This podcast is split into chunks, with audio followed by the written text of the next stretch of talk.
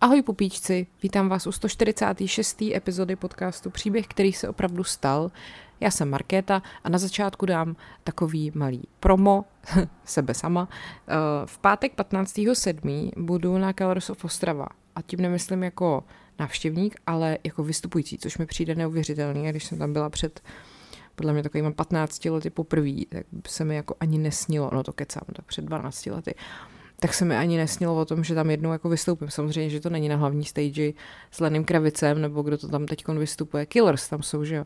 Ale je to v rámci Melting Potu a dokonce, prosím vás, tam budu mít dvoják, jo, v jeden den prostě mě oslovili ze dvou různých akcí, kterých se tam konají. Obojí teda bude na Europe Stage a jedno se koná ve 14.45 a to bude takzvaný souboj podcastů, kde budu já versus v povozovkách koulí podcast. Takže tam budu já, Lucie a Radar a uvidíte, co se bude dít prostě. Myslím si, že to snad možná doufám bude i vtipný. a potom od, myslím, sedmi je tam na té samé stage Peča Kuča Night, Ostrava, tak v rámci toho Peča Kuča já budu jeden z těch jakože prezentujících.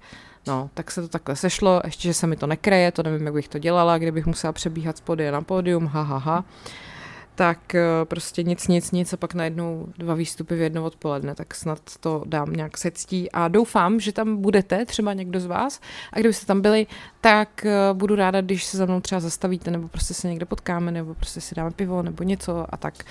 Tak, eh, tolik na úvod, pandička mi tady zase ťape a dělá zvukovou kulisu, prosím vás. Než budu pokračovat v sérii o realitě a fikci ve filmech, tak ještě bych chtěla poděkovat za spoustu ohlasů na poslední hádanku. Vypadá to, že vás bavila a taky, že to spousta z vás vůbec netušilo až do konce, což mi dělá velkou škodolibou radost. A teď už se teda uh, vrhneme na to, co bude dneska. Protože já jsem, prosím vás, dokoukala konečně Stranger Things, poslední řadu, teda ty poslední dva díly, které vyšly 1. července a mám pocit, že potřebuju pro sebe i pro vás udělat epizodu o tom, že Stranger Things vycházejí uh, vlastně ze skutečnosti, jo, a jakkoliv to zní neuvěřitelně, tak za tím nápadem toho děje prostě existuje jako takový zvláštní projekt, řekněme, který možná opravdu existoval v 80. letech v Americe. Vznikly z toho i různé knihy a jsou z toho samozřejmě konspirační teorie, ale budu se snažit vám říct ten základ, který je jako zřejmě pravdivý. A doufám, že teda Stranger Things znáte. Já mám pocit, že to je taková masovka, že snad většina z vás jo. A jestli ne, no tak možná vás tohle třeba naláká na to si je pustit. A tak se na to asi vrhnem. Takže dneska to teda nebude film, bude to seriál a téma teda je pravdivý příběh za seriálem Stranger Things.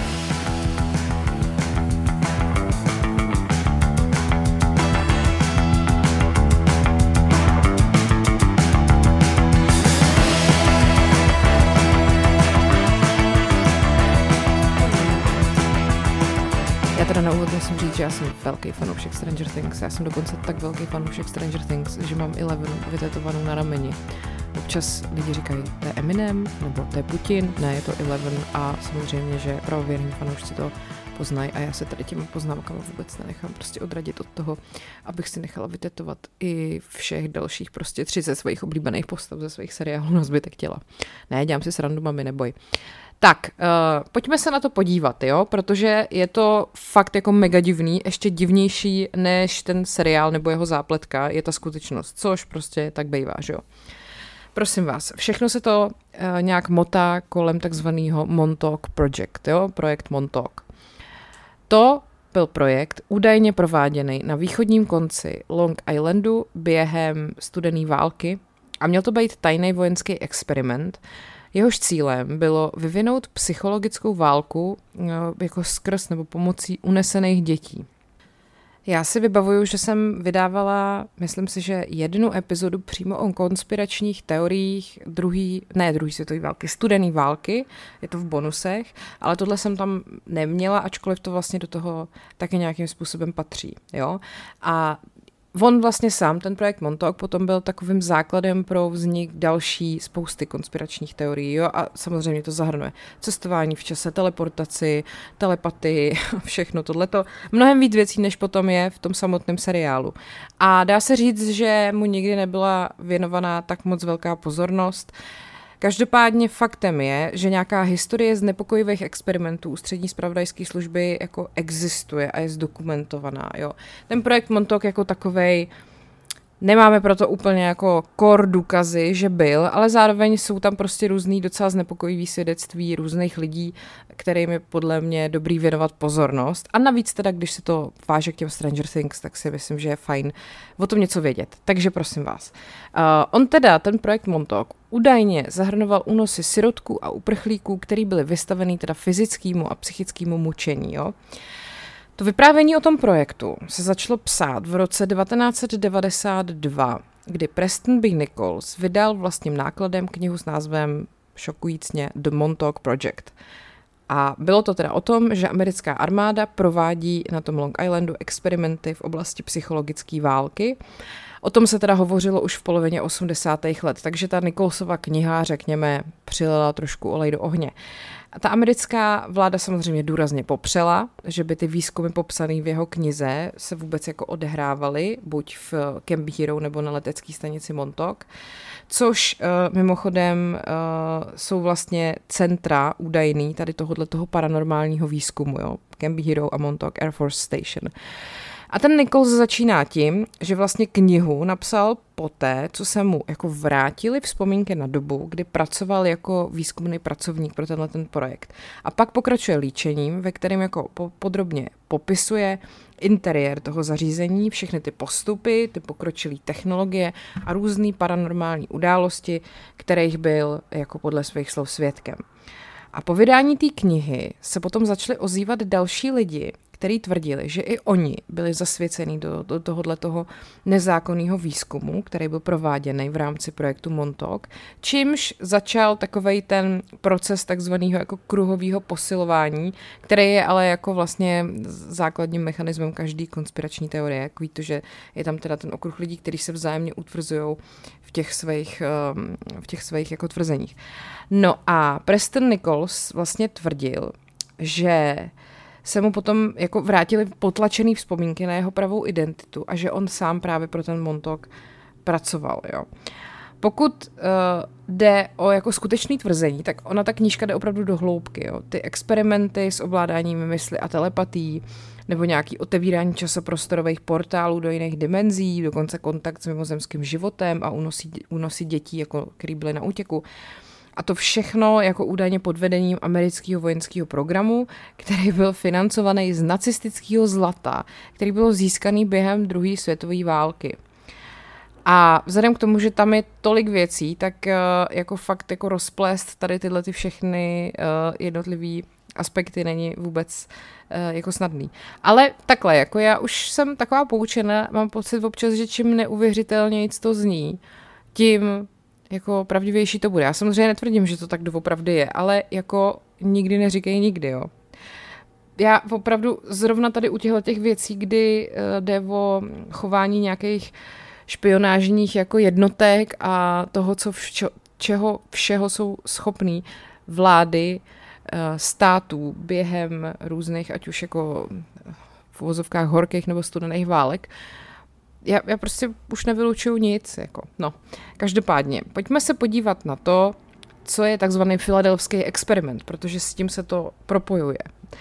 Filadelfský experiment uh, je věc, vlastně takhle, lidi se domnívají, že výzkum amerického námořnictva v oblasti radarové neviditelnosti v roce 1943 způsobil, že loď USS Eldridge zcela zmizela ale že ve skutečnosti byla přenesena do Norfolku ve Virginii.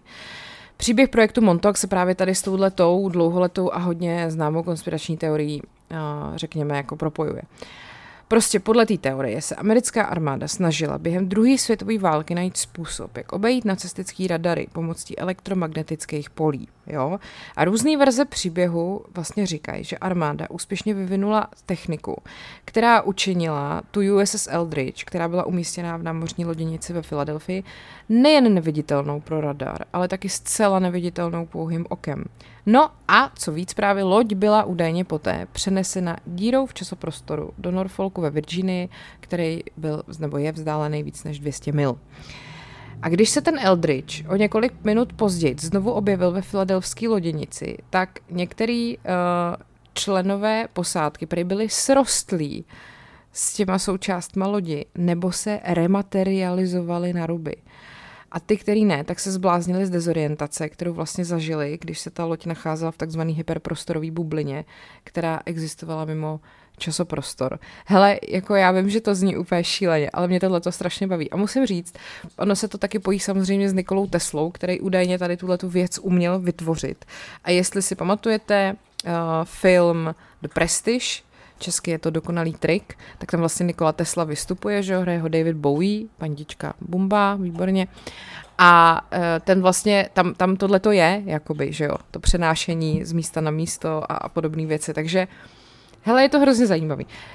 Každopádně eh, v podstatě všechny klíčové detaily jsou buď jako vyvratitelný kvůli zjevným prostě chronologickým nesrovnalostem nebo prostě porušením normálních zavedených fyzikálních zákonů. A žádný dvě převyprávění příběhu filadelského experimentu nejsou nikdy stejný a, a lidi, kteří v tom roce 43 na tom Eldridge sloužili, tak ten, ten příběh jako spochybňují. Nicméně, tato konspirační teorie se šířila několik desetiletí a pak vlastně pomohla zrodit ten příběh o projektu Montauk. Takže vracíme se k Montauku. Um, v roce 1984 totiž byl o filadelfském experimentu natočený takový docela šlendriánský, nebo jak to říct, prostě péčkový film s příznačným názvem Filadelfský experiment. A když potom ten film v roce 88 viděl 57-letý muž jménem Al Bielek, nebo Bílek spíš, ale píše se to Bielek, tak tvrdil, že zažil vlastně ohromující pocit deja vu. Jo? A že pomocí terapií se vlastně mu jakoby podařilo odemknout obrovské množství potlačených vzpomínek na jeho rozsáhlou účast nejen ve filadelfském experimentu, ale taky v něčem, co se právě jmenovalo Project Montauk a že tyhle věci byly vzájemně propojený.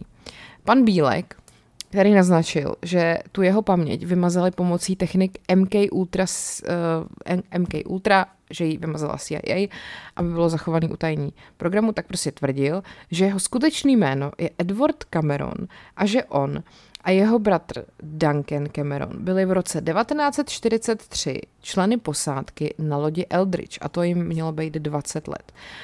Pan Bílek vyprávěl svůj příběh publiku na konferenci Mutual UFO Network v roce 1990 a tvrdil, že nejen to, že experiment Philadelphia byl skutečný, ale že on a jeho bratr byli na palubě té lodi, když k tomu došlo.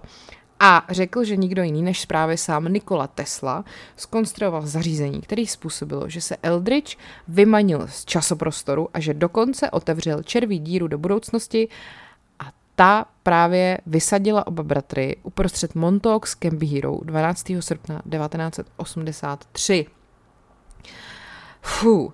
Uh, každopádně dokument s podrobnýma informacemi o experimentech projektu MK Ultra na mazání paměti nebo ovládání mysli, ten jako opravdu existuje. Tak, jdeme dál. Eh, v tomto bodě se potom ten jeho příběh toho pana Bílka, Bíleka trošku zamotává, ale jeho podstatou je, že spolu se svým bratrem se teda připojili k projektu Montauk, který teda vyrost z toho elektromagnetického výzkumu toho filadelfského experimentu. A Bílek tvrdí, že se v 70. letech zpřátelil s tím Nikolsem, o kterém jsem mluvila předtím, a že společně vyvinuli takzvaný Montaukský křeslo, což bylo zařízení na čtení myšlenek, který potom bylo ústřední součástí celého projektu a vlastně to bylo jako, no prostě to bylo to ono. Ten Nichols, Preston Nichols, potom ve své knize podrobně popisuje právě tu práci na křesle Montauk, nebo Montauk chair, a tvrdí, že to křeslo využívalo elektromagnetismus k posílení psychických schopností toho, kdo na něm seděl. Jo, už tam sedíte takovou jako souvislost ze Stranger Things. A Duncan Cameron s chodou podivuhodných náhod měl navíc značný psychické schopnosti, včetně, pozor, schopnosti manifestovat pomocí tohohle zařízení předměty svou myslí. Jinými slovy, prostě, jako jste to viděli ve třech veteránech, když si dal na hlavu ten klobouk, jo, řekl cigára s velbloudem, bum, prostě a byli tam. Takže takhle nějak to fungovalo uh, v Montoku, když Duncan Cameron uh, pojízdnou dodávku, aby s ní mohl objíždět města a dělat uh, kampaň, která není kampaň třeba, tak se prostě najednou ta dodávka objevila. Jo?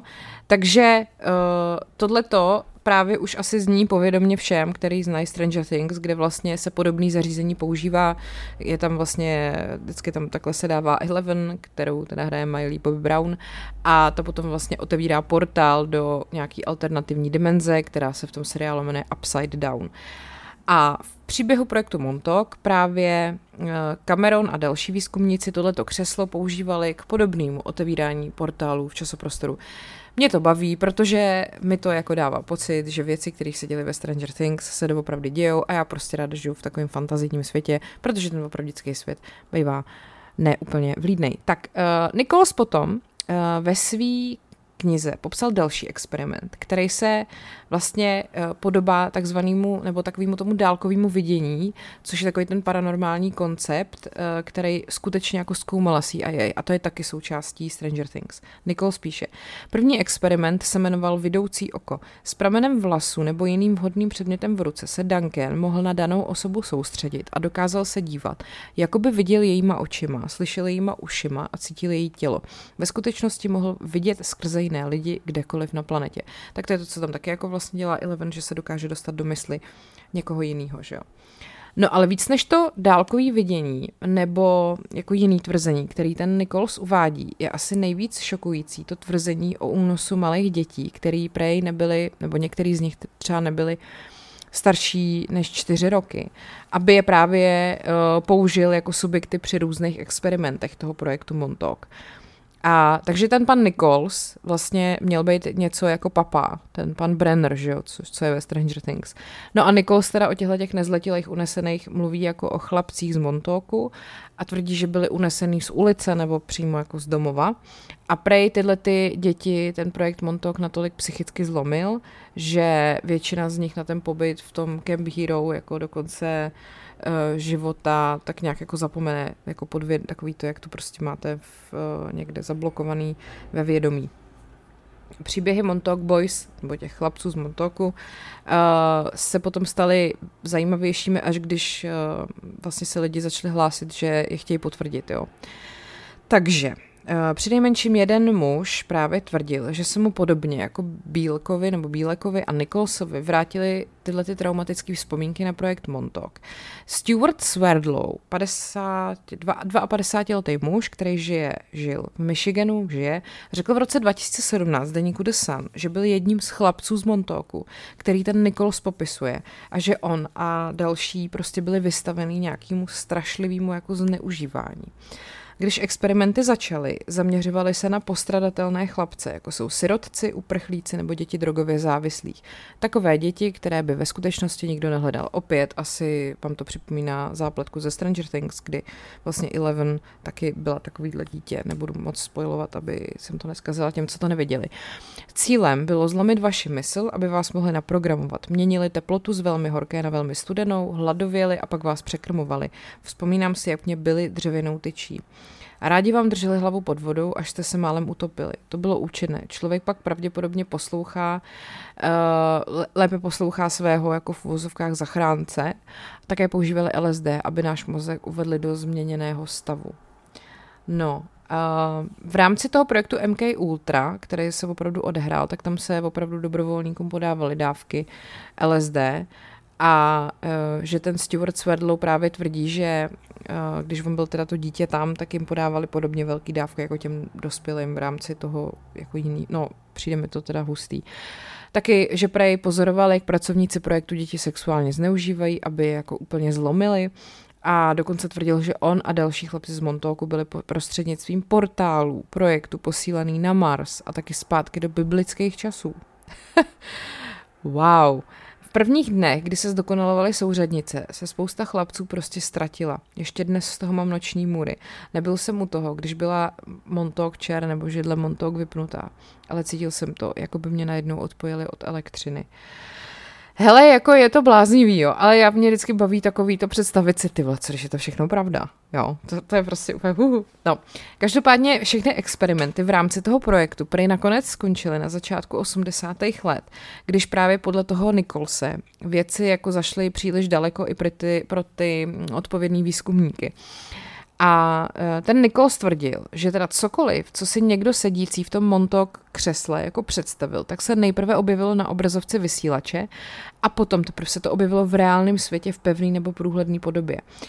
A e, vlastně ten Nichols a, a Duncan Cameron potom spolu s dalšíma účastníkama se nějak jako vzbouřili proti tomu projektu, když se objevilo něco zvlášť zlověstného. Nakonec jsme se rozhodli, že už máme celého experimentu dost. Pohotovostní program byl aktivován tím, že někdo přistoupil k Duncanovi, když seděl v křesle a jednoduše mu pošeptal, teď je čas. V tu chvíli vypustil ze svého podvědomí monstrum. A vysílač skutečně zobrazoval chlupatou příšeru. Bylo velké, byla velká, chlupatá, hladová a odporná, ale v nulovém bodě v podzemí se neobjevila. Ukázala se někde na základně. Snědla by všechno, co by našla a rozbíjela všechno, co jí přišlo pod ruku. Vidělo to několik různých lidí, ale skoro každý popisoval trochu jinou bestii. Nichols potom jako k tomu dodal, že museli zničit veškeré vybavení, aby vlastně tady toho tvora jako úplně odstranili a poslali ho zpátky do té původní dimenze. Což je taky zjevná inspirace potom pro vyprávění ve Stranger Things, kde vlastně Eleven takhle uh, v podstatě jako přivolá nebo jako přiláká toho Demogorgona, který tam pak je. No, uh, Uh, to montovský křeslo teda, jak jsem říkala, zesilovalo prostě psychické schopnosti člověka. V tom ve Stranger Things pak vlastně nebylo jako křeslo jako takový, ale byl to takový ten oblek, že jo, to bylo jak potom Eleven ležela v těch kádích prostě s tou vodou a tak. A teď Duffer Brothers, Matt a Russ, který vlastně stojí za celým Stranger Things, který to napsali a režírujou a jsou prostě nejlepší a geniální a miluje tak ty se právě tím projektem Montauk inspirovali natolik, že vlastně původní název uh, toho seriálu byl Montauk. Ale potom, co filmař Charlie Kessler vlastně podal na ty Duffer Brothers žalobu za údajný plagiátorství jeho krátkého filmu The Montauk Project, tak to prostředí uh, se změnilo z toho Long Islandu, kde to teda mělo skutečně být, na předměstí Indiany, uh, kde se to teda nakonec odehrává v tom Hawkinsu, že jo. A bez ohledu na ten tvůrčí spor s Kesslerem, potom ale stejně vlastně dál ten seriál vychází z té Nicholsovy práce, z té knížky. Podle Nicholse byly sklepní patra Camp Hero po zničení veškerého vybavení a ukončení projektu zaplavený cementem, přičemž vzpomínky těch, kteří se na projektu podíleli, byly potom potlačený pomocí těch technik MK Ultra. A vyřazený zařízení v Camp Hero ale stále jako je. A do dneška přitahuje teda spoustu zvědavých kolem a místních obyvatel bez ohledu na to, co se uvnitř doopravdy stalo. Radarový zařízení Sage se stalo pak pozoruhodným orientačním bodem pro lodě, který plujou kolem rozcestí Long Islandu, takže zůstalo stát, když eh, vlastně letectvo v roce 1984 ukončilo poslední operace řízení letového provozu v tomhle zařízení, takže tam to stojí od té doby a má to díky tomu takovou dost děsivou děsivej, uh, děsivý vzezření. A armáda samozřejmě popřela, že by se na Long Islandu odehrávalo něco podobného projektu Montauk, ale takovýhle popírání ty lidi, kteří tomu věří, samozřejmě moc neodradí, protože americká vláda uh, podobně jako Nikolsovi tvrzení popírala i výzkumy v oblasti ovládání mysli a dálkového vidění ale to jen do okamžiku, kdy byly odtajněny dokumenty o výzkumu MK Ultra a dalších podobných projektů, které doopravdy jako existují. Jo. Takže prostě to, že někdo popírá, nebo že armáda popírá nějakou věc, vůbec neznamená, že to neexistovalo.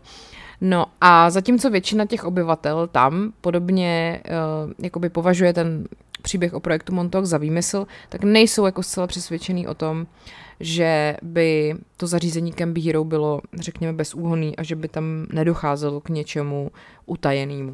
Není pochyb o tom, že příběhy byly přikrášleny, říká Paul Monte, prezident místní obchodní komory.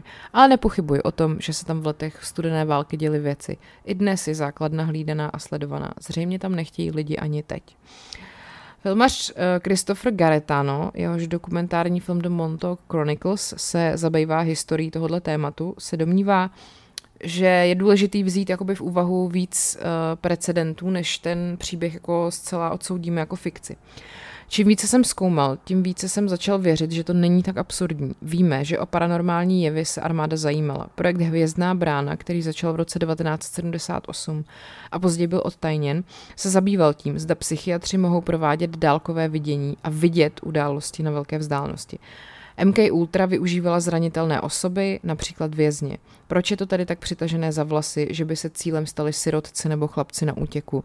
Zdá se, že, jsou, že je to přesně ten typ subjektů, které by bylo snadné unést. A Montauk by byl ideálním zařízením. V zimě je to jako město duchů. No jakkoliv jsou tyhle ty představy mrazivý, tak um, samozřejmě ten Montauk Project a všechny ty obskurní příběhy s ním jako patří zatím do oblasti fikce. A jestli se jako v příštích letech nebo desetiletích z nějakých hlubin vládních archivů vynoří nějaký důkaz, to samozřejmě ukáže čas. Faktem zůstává, že seriál Stranger Things se tím letím velmi inspiroval, že z tohohle toho vychází a jako všichni víme, jak strašně lákavý a zajímavý to je, že jo. Tak a protože teda se bavíme ještě o Stranger Things, tak jsem si říkala, že bych vám ještě mohla říct jako nějaký fun facts o tom seriálu, takový zajímavosti, který třeba se normálně moc neví. Takže například představitelé Dustina, Maxine a Lukase se znali vzájemně ještě předtím, než začali natáčet Stranger Things a znali se, to je docela vtipný, z Broadway, protože tam všichni hráli. Uh, Gaten Matarazzo, který hraje Dustina, hrál v Bídnících, uh, Sadie Sink, která hraje Max, hrála v Annie a Caleb McLaughlin, který hraje Lukase, hrál ve Lvým králi. To mi přijde vtipný. No, uh, taky je dobrý, že Miley Bobby Brown, která hraje Eleven, vlastně objevil Stephen King. Uh, prostě klasik, že hororovýho žánru, který uh, ještě předtím, než Stranger Things uh, vůbec jako začali a než ty bratři Dufrovi vlastně tu Miley jako nakástovali, tak uh, Stephen King prostě dal tweet, že viděl tu Miley Brown uh, v britský show Intruders a napsal Miley Brown, dívka z Intruders, je neuvěřitelná. Eh, je to jenom v mojí hlavě, nebo jsou dětský herci dneska o dost lepší, než dřív bejvali? Takže prostě ty vole. Uh, vtipný je taky, že Winona Ryder, která vlastně hraje Joyce uh, v tom seriálu, tak se nechávala od bratrů asi 4,5 hodiny přemlouvat na první schůzce, aby do té role šla. Takže to ještě, že tak, protože já ji tam úplně zbožňuju. Uh, No, pak tady máme třeba fakt, že v plně originálním scénáři jsou ty jako starší děti, ta Nancy s Jonathanem a se Stevem, uh, měly být oni ty, který skrz ty eh, blikající světýlka komunikují s tím monstrem, že jo? Ale potom to přehodili na tu Joyce, protože uh, to prostě je takový mnohem víc jako, mně se to teda osobně hrozně jako dotýká, takový ty scény, kdy ona tam jako ta matka, který chybí to dítě, prostě s ním komunikuje takovýmhle způsobem. Je to, je to skvěle zahraný a fakt takový hrozně dojemný. To by nebylo ono, kdyby to dělali ty pubertáci, že jo. No, uh, ta čtvrtá série, která teďka vyšla, tak tu natáčeli dva roky. Uh, bylo jako těžký to nějakým způsobem skrejt, protože ty, jako tak dospělí ne, ale ty děti, nebo děti, tak pubertáci, prostě vypadají skoro každý týden jinak, že jo, protože v té době se člověk prostě nejvíc mění. Takže uh, to bylo devět scénářů, 800 stran, uh, tisíce vizuálních efektů a opravdu jako natáčení v podstatě dvakrát delší než jakákoliv předchozí sezóna, říkal k tomu, říkali k tomu ty uh, Duffer, Duffers, Duffers, Duffer Brothers, já nevím, jak to mám říkat, prostě Dufferovi, to zní divně. No, Taky mi přijde vtipný, že David Harbour, který hraje Hopra, že jo, toho šerifa, který je prostě úplně boží, tak uh, chtěl na hlavě nosit takový ten klasický kovbojský klobouk, který tam potom v tom seriálu i má. A měl to pod, podle něj být jako podsta Indiana Jonesovi. A, a chtěl to hnát ještě dál, že chtěl, aby v nějaké části toho seriálu se za ním uh, prostě valila ta obrovská uh, kus skály, jako to bylo v Indiana Jonesovi, že jak on běží a valí se na ní ten obrovský shooter, tak tohle to chtěl prostě David Harbour ve Stranger Things a uh, režiséři k tomu říkají, že vlastně ani sami do teďka neví, jestli si jako dělal srandu nebo to myslel vážně. Původní plán byl, že Steve bude prostě ten největší slizák a idiot po celou dobu toho seriálu. Ale jak potom režiséři řekli, tak uh, spousta jako kreditu jde tomu Johnu Kirimu, Joe Kirimu, který ho hraje, že prostě on jak je takovej okouzlující a vlastně sympatický, tak se to muselo změnit. Jakože na začátku byl takový ten, jak američani říkají, douchebag, ale pak prostě postupně začal být super a já teďka jsem do, do něj teda úplně jako zabouchla, takže je dobře, že už je tam i v tom seriálu takový fajn. A tohle musím říct, že mě opravdu dostalo. To, že Miley Bobby Brown vlastně plavala v tom bazénku, v té první, epizo- eh, první sérii, tak to nebyl žádný trik. Ta produkce opravdu vzala 1200 liber epsomský soli, což je tyjo, nějakých no krát dva, je to v kilech, že jo, tak nějak zhruba, takže v podstatě dvě a půl tuny, 2500 kilo, uh, to skoro není možný, ne? Říkám to správně, ale tuna je tisíc kilo, no, dvě a půl tuny soli, který vysypali do toho bazénu, aby ona na tom mohla jako plavat na vrchu to mi přijde úplně jako masakrální. No, uh, potom uh, mi přijde taky vtipný, že když řekli Miley Bobby Brown, že se má ostříhat v podstatě na ješka, tak samozřejmě brečela. A pak jí ukázali fotky Charlie Steron, v, který vlastně, která hrála v Mad Maxovi, v tom posledním, kde má prostě vlasy úplně na ježička a vypadá tam úplně skvěle a ten film je teda taky, já ho úplně zbožňuju.